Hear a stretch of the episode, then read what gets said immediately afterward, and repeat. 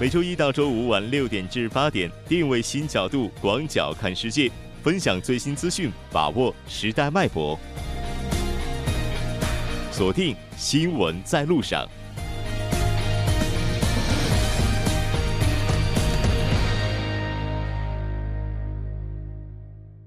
关注半岛之外事态走向，传播全球动态新闻声音。半岛之外。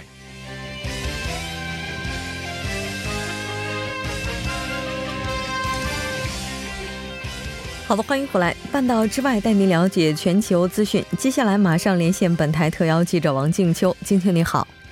主播好，听众朋友们好，非常高兴和您一起来了解今天半岛之外的主要资讯。我们先来看一下今天的第一条消息。好的，第一条是来自于中国商务部。中国商务部表示，中美将于一月七号到一月八号举行经贸问题的副部级磋商。主播。嗯，是的，没错。在一月三号的时候，中国外交部例行记者会上，发言人陆康针对中美经贸磋商的问题做出了相关的回应，那也表示中美两国呢在这个经济磋商方面保持着密切的沟通。在一月四号的上午又有了新的进展，了解一下最新的内容。好的，那在今天上午的新闻发布会上呢，中国商务部新闻发言人答询记者问的时候表示，今天上午中美双方举行副部级通话，确认美国副贸易代表格里什将于一月七号到八号率领美方工作组访华，与中方工作组就落实两国元首阿根廷会晤重要共识进行积极和建设性的讨论。主播。嗯，是的，没错。那应该说谈判再次进入倒计时。这条关注到这儿，我们再来看一下下一条消息。加拿大政府称被捕的不是三人，是十三人。中国司法部回应。主播。嗯，是的。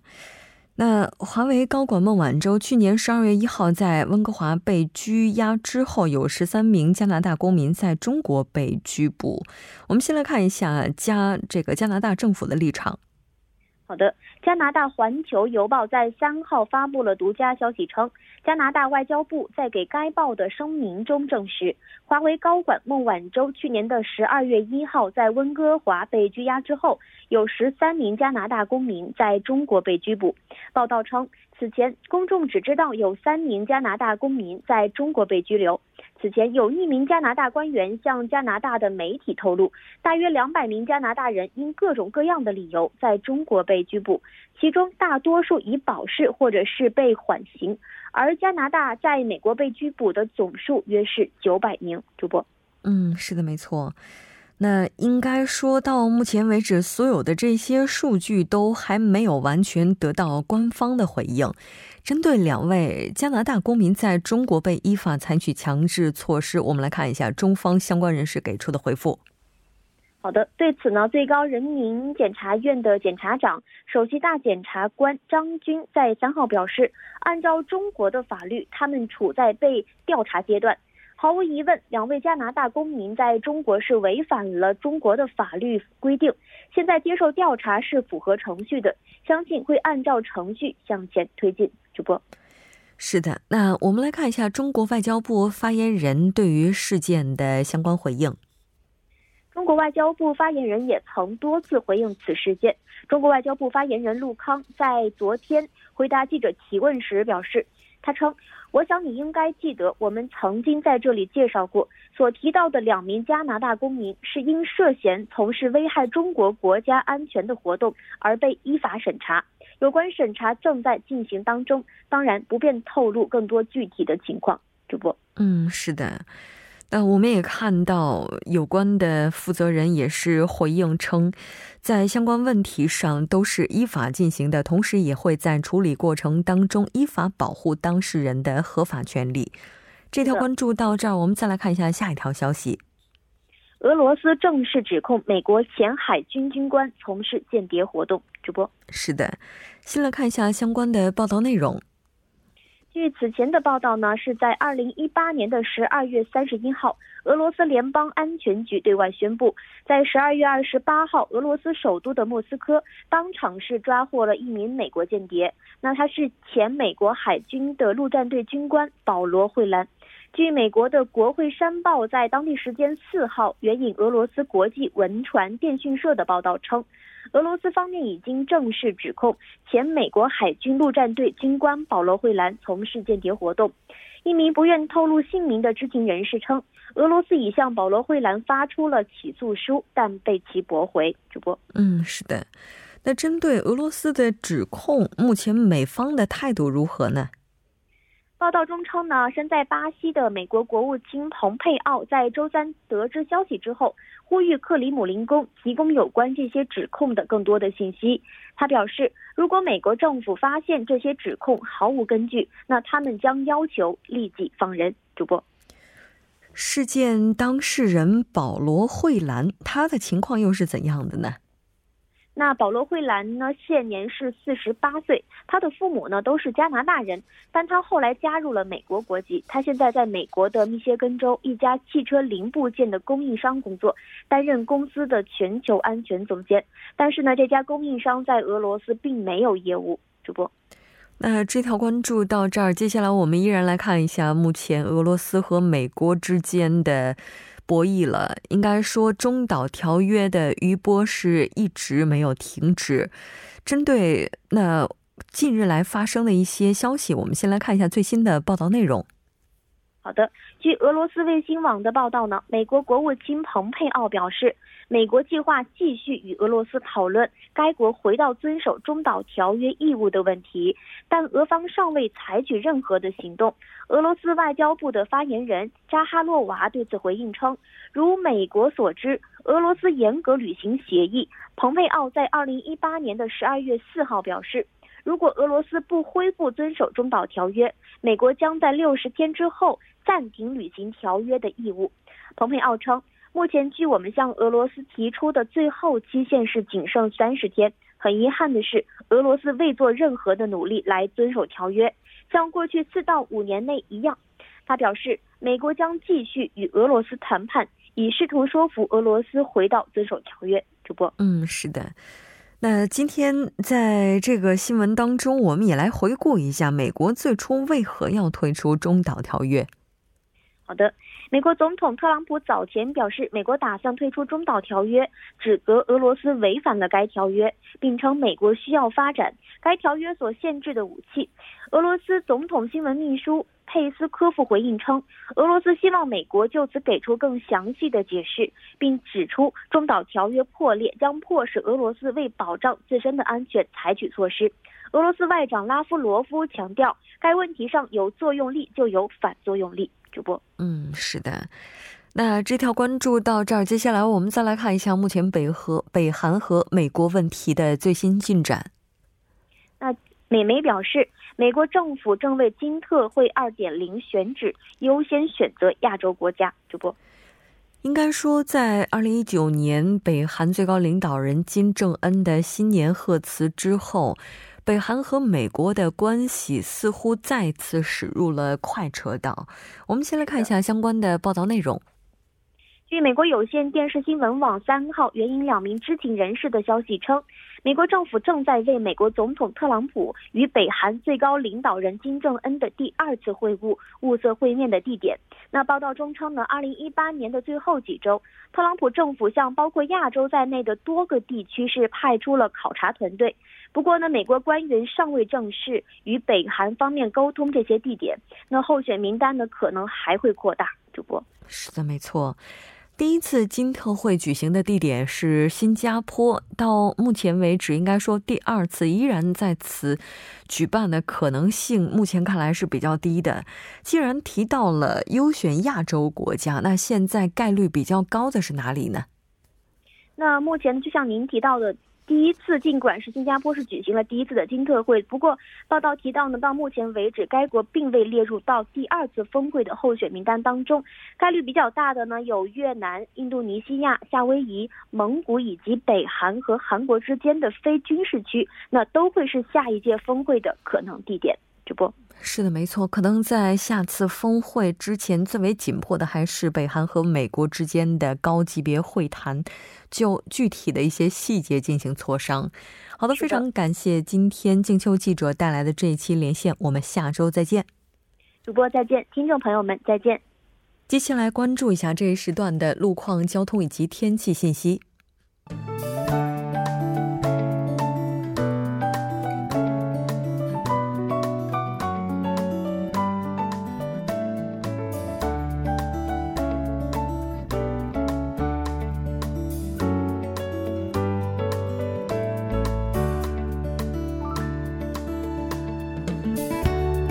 晚六点四十分， 依然由程琛为您带来这一时段的路况和天气播报。 我们继续来关注一下首尔市交通情报科发来的晚高峰实时路况。 第一条消息来自中央路新亭十字路口站至木洞十号园区方向， 之前呢在该路段下行车道上进行的道路施工作业已经结束， 路面恢复正常通行。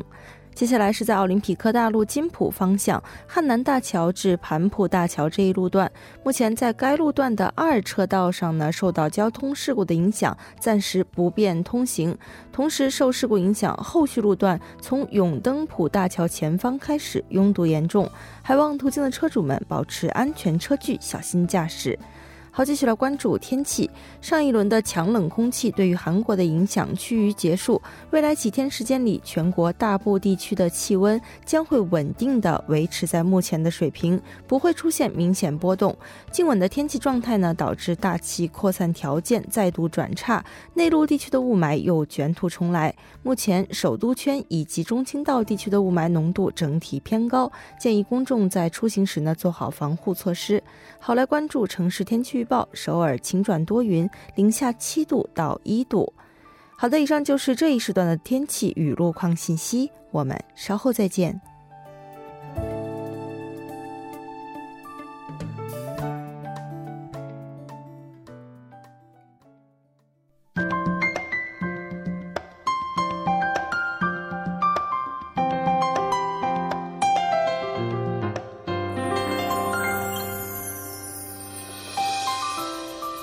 首尔新生活为您介绍首尔市面向在韩外国人推出的优惠政策、开办的教育讲座、举行的庆典。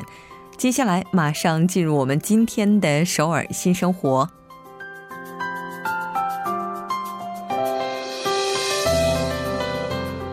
先来看一下今天的第一条消息， 那这条消息是首尔国际中心为外国人居民社交团体 Community 活动提供的支援项目， 支援的内容包括举行会议或者讨论会时所需的场所， 活动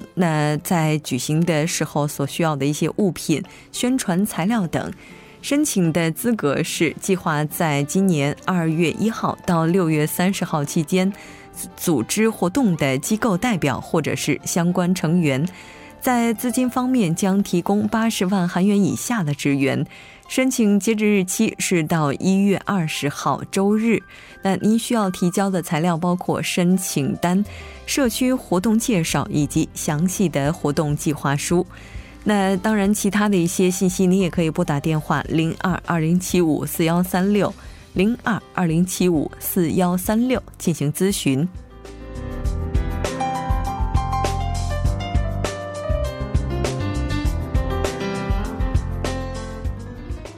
再来看一下今天的下一条消息， 这条消息是西南圈国际中心提供的医院免费诊疗服务。 那这次免费诊疗服务面向的群体是外国人居民， 包括韩国国籍的取得者。 地点是在西南圈国际中心， 诊疗的时间以及内容安排呢是这样的： 一月六号、二十号， 下午两点到四点， 进行的是牙科以及韩医； 一月十三号、二十七号， 下午两点到四点， 进行的是牙科、内科、痛症科； 一月八号、十一号、十五号、十八号、二十二号、二十五号、二十九号， 晚上从七点半到九点， 进行的是牙科。 在这里要提醒您注意的是， 如果您希望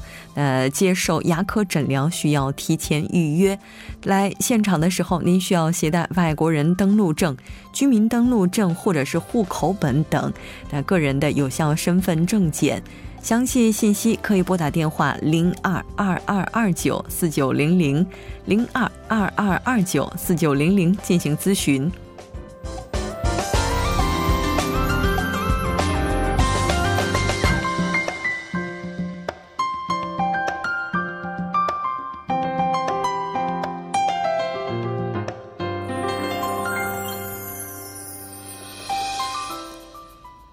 再来看一下今天的最后一条消息，这条消息呢是韩国外国劳动者支援中心为结婚移民劳动者提供的咨询服务。那这次咨询服务提供的地点是在韩国外国劳动者支援中心一楼的咨询室，内容包括拖欠工资、工伤、诈骗、暴行、工作场所变更、强制劳动、剥削、最低工资、退休金、工作时间、休息日、工作合同、那工作条件、出入境管理法等。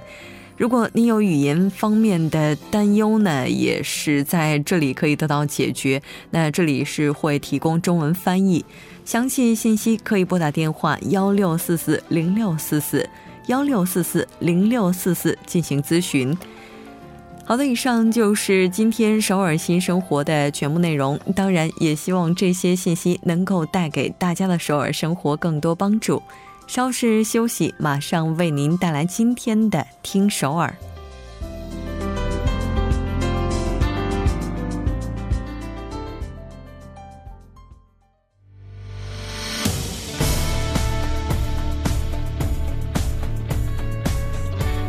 您现在收听的是新闻在路上。好的，欢迎回来，现在时刻是晚上的六点四十七分，这里是正在为您直播的 T B S E F M 调频 一零点三 新闻在路上，马上为您带来今天的听首尔。首先还是要请出栏目嘉宾金勇。金勇你好。好，大家好，主持人好，非常高兴和您一起来了解今天首尔市的消息。嗯，我们先来看一下第一条消息吧，嗯、讲讲富翁负债哈，就是呃正负的负，是不是？嗯，呃，最新的消息显示哈，在首尔地区家庭负债哈，在七年间是增加了九十万亿韩币。然后呢，其中呢，六成的首尔市民呢，对家庭负债带来的呃这个本金的偿还和利息的缴纳呢，是感到有非常大的负担。对，嗯，其实到目前为止，韩国政府一直在提高基准利率方面非常谨慎的原因就是这个了，嗯、就担心可能会给这些就借贷者他们的还款、家庭负债方面带去过重的负担。那目前这个负债的情况，就是这大体是怎么样的呢？嗯，呃，这个是首尔研究院哈分析了韩国银行的统计后得出的这个报告书显示哈，在首尔地区的家庭负债呢，从二零一零年的一百九十五万亿韩币增加到了二零一七年的两百八十五万亿韩币哈，是增加额是达到了九十万亿韩币。其中呢，住宅的贷款呢是从一百二十五万韩币增加到了一百七十七万韩币、呃、也是占到了增加额的一半以上哈。那据悉呢，随着家庭负债的增加哈，首尔市民们感受到的家庭负担也是正在不断的变大。呃、另外呢，据了解到哈，在首尔市研究院哈，去年从四月到五月份以十九岁以上的首尔市民为调查对象进行的抽样调查结果显示，呃，拥有家庭负债的家庭当中 百分之六十三的人回答说偿还刚才说的本金和利息是存在有一定的负担，然后呢表示没有负担呢只占到了 百分之十一点三。 嗯，是的，嗯，这个应该说目前的话家庭负债增加，市民就一般的这个普通市民感受到的负担也是越来越大的。嗯，对，虽然说到目前为止韩国央行没有上调利率的打算，但根据美联储的它这个具体的情况，嗯，那可能在接下来的话就是借贷方面大家还是要更加慎重一些，嗯，好好去管理自己的个人负债。我们再来看一下下一条消息吧。嗯，好，第二个消息呢是和这个最近的这个天气有关哈，因为呢最近天气也是呃忽高忽低啊，有的时候很冷，还有的时候很热哈。这时呢就要注意一个，就是挂在一些建筑物外边的一些有水凝成的这个冰柱哈。嗯，那首尔市呢也是提醒大家哈，最近的天气呢是在零下十度左右的情况下呢，在天气持续寒冷的话呢，很多地方都会沿着这个建筑外墙会结一个大型的一个冰柱哈，嗯，就那个冰溜溜。对吧？对对，当地的那边的话的话，可能是有冰溜溜哈，但是呢，标准的这种官方的词叫冰柱哈，它是呃长得像一个倒锥的一个一个圆锥体那种感觉，它是倒过来的这种状态，嗯，所以呢，下边是尖的，上面是粗的这样的一个状态，它是粘在外边的一些墙体啊，或者是一些水管的这样的外边。嗯，它这个一般比如说要是下雪的话，在这个积雪融化的时候，它从房檐上就往下滴的时候会形成一个倒着的冰柱，而且越往下它那个尖儿是越尖的。现在的话虽然天气比较干燥，但有像这个水管啊还有空调啊等等，就是它也会产生这样一些冰柱。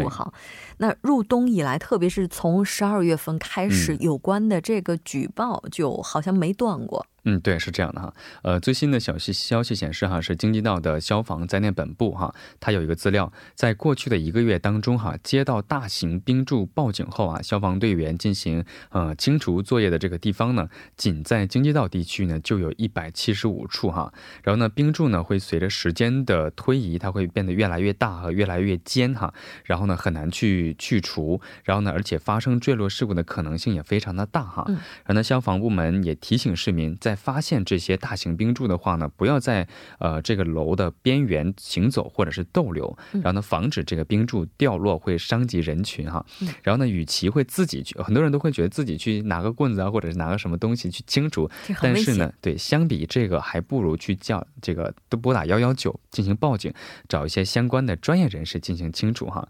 然后呢也是为了防止发生这个冰柱引起的冻裂事故哈，然后呢也是发布了这个寒潮 嗯，在发布这个寒潮特报之后呢，要注意强化就是加强自己家的一些水管的一些保护措施，然后呢在外出的时候呢也尽量锁好相关的一些呃水阀的一些总闸门啊，或者是也要做好它的一些嗯防冻措施。嗯，是的。嗯。 哎，金作家在首尔市见过那种特别大的冰柱吗？呃，其实我在呃网上也搜到过哈，搜了一下冰柱哈，但是我在我是目前没有见到过大型的冰柱哈，在网上搜的话其实还不少，嗯，而且它那个冰柱的话我看了一下那个图片哈，一看到那个我会觉得非常的担心，我就怕那个会摇摇欲坠，因为因为它那个冰柱形成的时间会很长哈，很很长的话它那个粘到那个水管呢或者墙体的面积相对来说非常的小。 嗯，但大部分重量都是在下边，所以呢天气稍微出现一些暖和或零度以上的话，它那一层接触面积很小的那部分只要融化的话，稍微风大一点它会会就存在这个掉落的现象。对，所以大家行走的时候一定要注意。对，没错。 这千万也没事儿，呃千万不要没事儿自己拿一木棍啊什么的想要去把它倒下来哈，因为稍有不慎不仅仅可能会伤到自己，也有可能会伤到别人哈。对。 呃，我们再来看一下今天的最后一条消息。嗯，好，第三个消息呢是首尔市哈提出的那个首尔品牌 I Serve You 哈，它已经三年了。然后呢，首尔市呢也是公布了面向韩国与海外超过五千多名民众哈实行的一个问卷调查的结果。嗯，这个 I Serve You 就之前我在看的时候啊，就觉得哎。 I saw you 这到底是什么意思呢？就是有一天就看到这个门上还有这个车上印刷的这个词的时候，突然觉得啊，原来是首尔连接我和你。嗯，对，是这样的。而且非常有意思。对，而且这个品牌它的认知度其实非常的高哈，而且我据了解很多的其他的一些活动啊或者项目都会以它的这个形式为标准，把 I 中间加一个东西哈， I 什么什么 you 的这样的一个形式。然后据了解，平均每十位的市民哈当中就有八人， 应该算算是百分之八十四的这样的一个比例哈，知道已经推出三年的 I Serve 这个品牌。 嗯，然后主要是了解的渠道呢会通过这个电视、报纸或者是新闻等大媒体哈，是占到了百分之四十二。 然后呢首尔市相关活动或者是宣传资料呢了解到这个品牌呢是占到百分之三十七点九这样的一个比例哈。 然后呢此外呢百分之九十五点五的访问首尔市的外国语网站的外国人都知道这个品牌， 也表示呢网络市民与外国人对首尔品牌的认知度呢也是非常非常高的。 那我觉得这个品牌的话，它大概在首尔市的话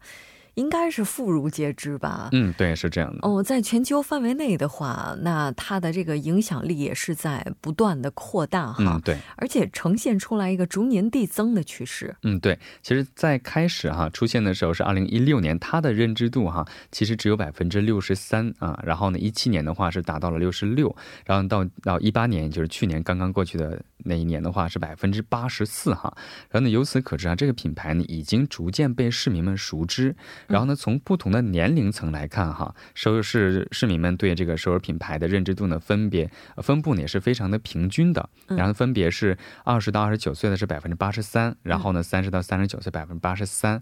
这样的一个比例哈，应该算逐年增加的。对，其实之前在韩国的话有一系列的热播剧，像请回答系列，嗯对， 这个有一九八八，然后有一九九四等，就是看这些剧的时候对于外国人来讲非常新奇哈，因为这个剧中就是首尔市的形象和我们今天看到的首尔虽然说是非常相似，那但还有很多的不一样，所以在这个问卷当中也提及了首尔市形象的问题。嗯对，在这次的问卷当中也是提及了首尔市形象的问题哈，那就目前首尔市的形象普普通的一些市民回答分别为 这个现代化，还有就是多样化充满活力和朝气蓬勃占到了百分之四十五点三， 然后呢安全是占到了百分之十四点五， 最最比例最多的啊就是刚才说的现代化是百分之五十三点五 这样的一个程度哈。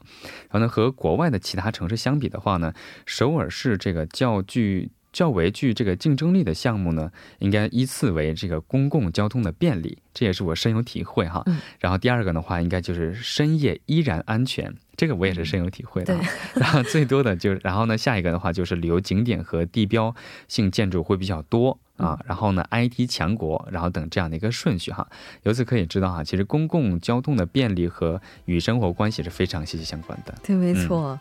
这个看来便利未来会成为首尔的一个代名词了哈，非常感谢金宇，我们下周再见。好，再见。整点过后马上回来。